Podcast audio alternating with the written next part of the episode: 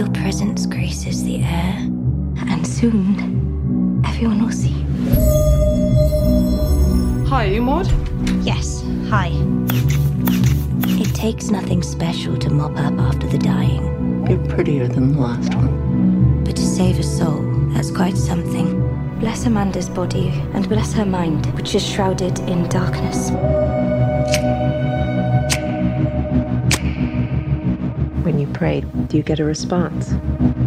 Oh, it's like he's physically in me. It's how he guides me. My little savior. Don't say I didn't warn you.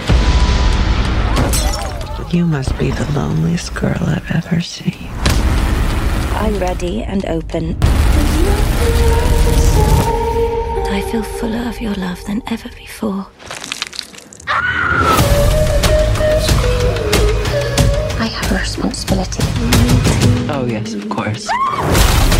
This is life and death on another level.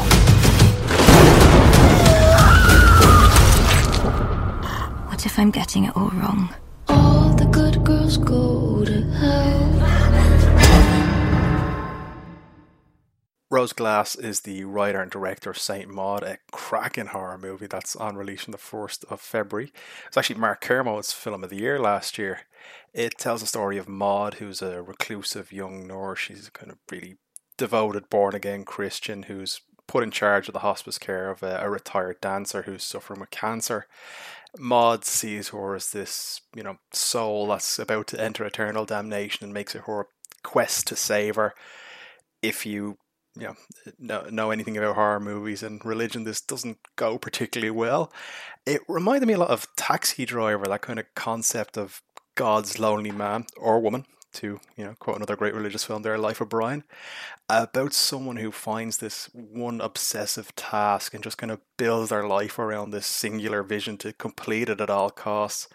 I really, really enjoyed this. It's it's when you really need to focus on though. It's not like, you know, like a paranormal activity or so where there's kind of jump scares every few minutes. It's not something you can half watch. There's so many little subtle moments where, you know, did, did I actually see that happen or have I put that into my own head? Uh, But it does reward you as it go on. Like I can see a lot of people, if you're kind of half watching this with your phone, going, "Well, it wasn't scary." Well, if you didn't buy into it, it- it's not going to build to it. So it's definitely one for you know horror aficionados as opposed to people who like you know the roller coaster jump scares every few minutes. One thing I absolutely love about it, it has an ending. Now I know that's a stupid thing to say, but horror movies especially have that tendency to cop out with the oh it was all a dream or the hand from the grave or you know the laziest of all it, it's whatever you want it to be no this has a start middle and an end and i, I really really like that um, I got to talk to the director Rose Glass about the film. Uh, she was talking about kind of the, the difficulty of releasing during COVID she had all this, you know, festival buzz. People like Danny Boyle, Mark Kermode, obviously championing the film. And she also talked to me about watching sex scenes with her grandparents. So that was uh, a nice, fun little twist I wasn't expecting. So here's my interview with Rose Glass. Hope you enjoy it. First of all, absolutely love the film. Uh, it's actually the last film I've gotten to see in a cinema and the only horror one I've gotten to see uh, last year. Oh, nice. So you managed to catch it in the cinema. Yeah, and it was a very different experience. Um, obviously, you've been a, a first-time writer director. You've gone through, you know, the difficult process of getting your film made and getting it out there.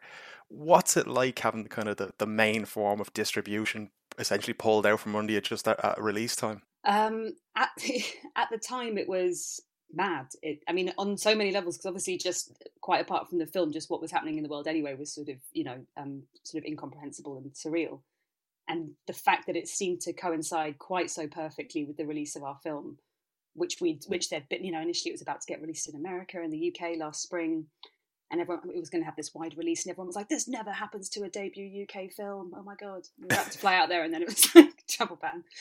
It's like great. Um, so I think probably maybe a week or so of feeling sort of um, sorry sorry for ourselves and and sort of offend, and annoyed, but very quickly it all pales into insignificance. And it's been quite a nice distraction from everything, to be honest. Every now and then having it sort of we're spreading it out, I guess. The reason I was mentioning the reason I was mentioning watching it with uh, an audience is, apart from the, the, obvious scene, the one that got the biggest reaction in the screening I was in is the scene with the towel falling and the reveal then of what was in the towel. And it's just it being embedded into my head is the woman sitting a few rows in front of you just shouting, Jesus Christ at the top of her voice. Hang on, dropping the towel. Yeah, the the scene where just the, the towel falls in the background of Maud and then it reveals the, the crucifix is in the towel got a massive reaction in the oh, screen. right, yeah. Really? And there's so much of this film that demands your attention. And had you known that the release was going to be changed, is there any scenes you would have made, even as far back as the writing process, that you would have changed aspects to kind of cater for home as opposed to a cinema audience? Oh god, I'd, I'd like to think. I don't think I have that level of kind of control over stuff as we're shooting at what's going to work best in cinema and at home. I, I don't know. I mean, I, you try, you know, you sort of fantasize about everything ending up on a cinema screen. So we tried to sort of always uh, make it as kind of cinematic as possible and immersive. I mean, it's yeah, it has definitely been surprising seeing which bits audiences respond to. I think the um, like things like the bit where she puts pins in her shoes, that sort of just become like a very regular part of the film to all of us shooting it. You sort of become a bit desensitized, and then seeing it with a sit audience for the first time at our premiere premiere was like, oh. I actually have a pair of Converse I can't wear now because every time I look at them, I just see oh, good, that going into it. Excellent. The casting for the character of Maud is obviously very important. If you get that wrong, this character could be, and, and not to sound disrespectful, could be Kathy Bates in yeah, Misery, yeah. a kind of a cartoon version of that. But you end up having a, yeah. great degree of sympathy for the character. What did you see in Morfydd Clark that maybe others didn't have or others didn't bring to that process? Um, I mean, I do love Kathy Bates in Misery. I have to say that, but um, I guess the film's not from her perspective. But but Morfydd, she. I mean, like she. I don't know. It's hard to sort of pinned down because I guess it's that sort of irritatingly sort of abstract thing. We needed somebody who you can sort of not take your eyes off for an hour and a half because you know she sort of has to carry the film. And I guess it needs. Need, I, I think she sort of she felt like somebody that one we sort of you just really want to watch. I just find her a very sort of fascinating, funny performer. Um, but she, you know the character goes to a lot of quite strange places and does some really morally reprehensibly morally reprehensible and awful things. Um, but we sort of wanted the audience to kind of still primarily be sort of rooting for her and with her the whole way and sort of find her sympathetic. So it's quite a lot to um anyway, somehow we thought more we thought Morfydd encapsulated all that. Um and she I don't know, she's got this quite strange, haunting, otherworldly quality. But then we'll turn around and just be really dry and funny and we're not expecting it. I don't know, she's she's she's brilliant and of course now she's been cast in the, the Lord of the Rings TV show, and you've given her the I um, know. Um, the, the boost with that with learn with uh, with speaking Welsh, which is what Elfish is based on. I know, and she looks great in a robe. It's we showcased that in St Maud, so yeah, I take full credit for it. but I was I was a massive Lord of the Rings fan as a teenager. They were one of the first films I got really obsessed with. So when she told me about it, I sort of completely lost my mind. And then I had in every interview I've been doing recently, I've been like, and now she's in Lord of the Rings. Can you believe it? And then somebody told me they're like, well, the publicist says maybe don't talk about all of that too. but you brought it up, so it's fine. and they're looking for directors for a few episodes. oh, oh my god. Amazing. Um, there's a scene at the near the start where we see Maud has a, a Mary Magdalene chain, and you know initially your mind goes to you know Mary Magdalene the prostitute, but a former altar boy like me, you know like she was there during Jesus' suffering, the crucifixion, and the resurrection. But then you have Maud say, "Oh, I got it online." Is that your way of you yeah. know? People tend to like read a lot, especially in the horror movies of you know what does this mean and that mean. Is that your way of saying, "Look, take what this, take from this what you want"? a little bit, yeah. I, that's a nicer way of putting it. I, yeah, I think. I, I mean, I ne- obviously, yeah. There's you know some obvious parallels between the idea of like Mary Magdalene is like this fallen woman who's sort of also very close to Jesus, but yeah, as you were saying, she's kind of more commonly mis mis um what's the word misrepresented. Anyway, as a sort of prostitute, but anyway, she's not not more complex than that. But um, yeah, I figured more of it is not more of it. God, Maud's someone who kind of has invented her own weird version of Christianity and is very much pick and choosing the bits that she follows and adheres to. I didn't think that she was some, you know, she's not somebody who had grown up going to church as, as, as sounds like you and me did. And she, I, yeah, for me, she's not a character who's kind of immersed in the details and sort of mythology and Bible stories. And there's a lot she doesn't know. I think she's kind of winging it um, and kind of going with what feels good, which was helpful because it meant that I could do very little research. uh, transformation is obviously a, key part of the film. You have uh, Maud reading through the books of William Blake, which anyone, any horror fan or any mm. fan of mm. Manhunter knows that doesn't tend to end well. Did you have a, a, personal view on Maud or a personal take on Maud's conversion for me, and I'm sure this is exactly what you wanted. My brother is a recent convert to veganism, and since Yeah. then he's you know this is the only way to live. We all need to do this. Even though two weeks ago he was Yeah. eating Big Macs. I was wondering, is there anything you were inspired by in particular, or anything from your own life that you were drawn upon for that aspect of Maud's character? Um, on, only in so much as I personally had the opposite experience, I guess, of being very much brought up with Christianity around and it being very familiar, maybe because of that sort of being fairly happy to sort of separate myself from it.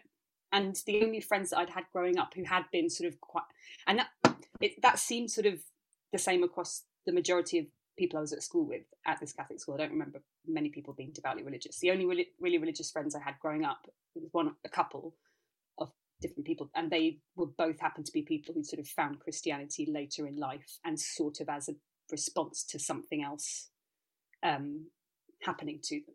So, and that made sense to me that something that you sort of discover for yourself when you're a bit older, maybe you'd cling to that bit more, or it feels like it's maybe more yours and more individual. So, I don't know. I mean, her, I mean, obviously, in, in this particular case in this film, her, it's also all wrapped up in the fact that she seems to be kind of suffering from some kind of delusions as well. So it's not sort of just um, just a regular case of her discovering faith, I guess. But um, yeah, that seemed like more interesting territory to me than like I think in some early drafts I had all these sort of cheesy flashbacks of her going to some weird Catholic school with nuns everywhere. But um, I'd done that, and actually all the nuns had been very unterrifying and lovely. So it, it seemed felt better felt a bit of an obligation to them. Yeah.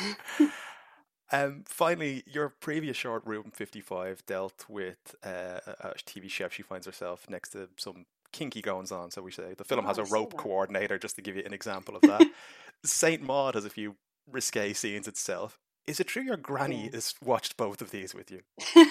uh, yeah, she has. Yeah, they, What's that um, like? Well, I mean, luckily I sort of, I think I was a few seats away from her each time, and luckily, nice thing about being in a cinema, obviously, you don't have to talk whilst it's happening. So I think she'd just talk about other bits afterwards. so I think she came up to me after this. She, I think I brought her along to the to the London Film Festival screening, and she sort of came out and was like, "Where on earth did that come from?" um, my granddad actually came to see the Room 55, that short film as well. And yeah, there's a scene towards the end where the main character gets tied up in Japanese rope bondage. And my granddad came out and he was kind of like, oh, I love the bit with the ropes. Wonderful. Great. It's all very classily done. Um, so yeah. so uh, you, you didn't lick it off a stone, as they say. yeah. Thanks so much, Ron. I really appreciate talking to you today. I absolutely love the Oh, film. good Thanks a lot. you. Have a good day. so much.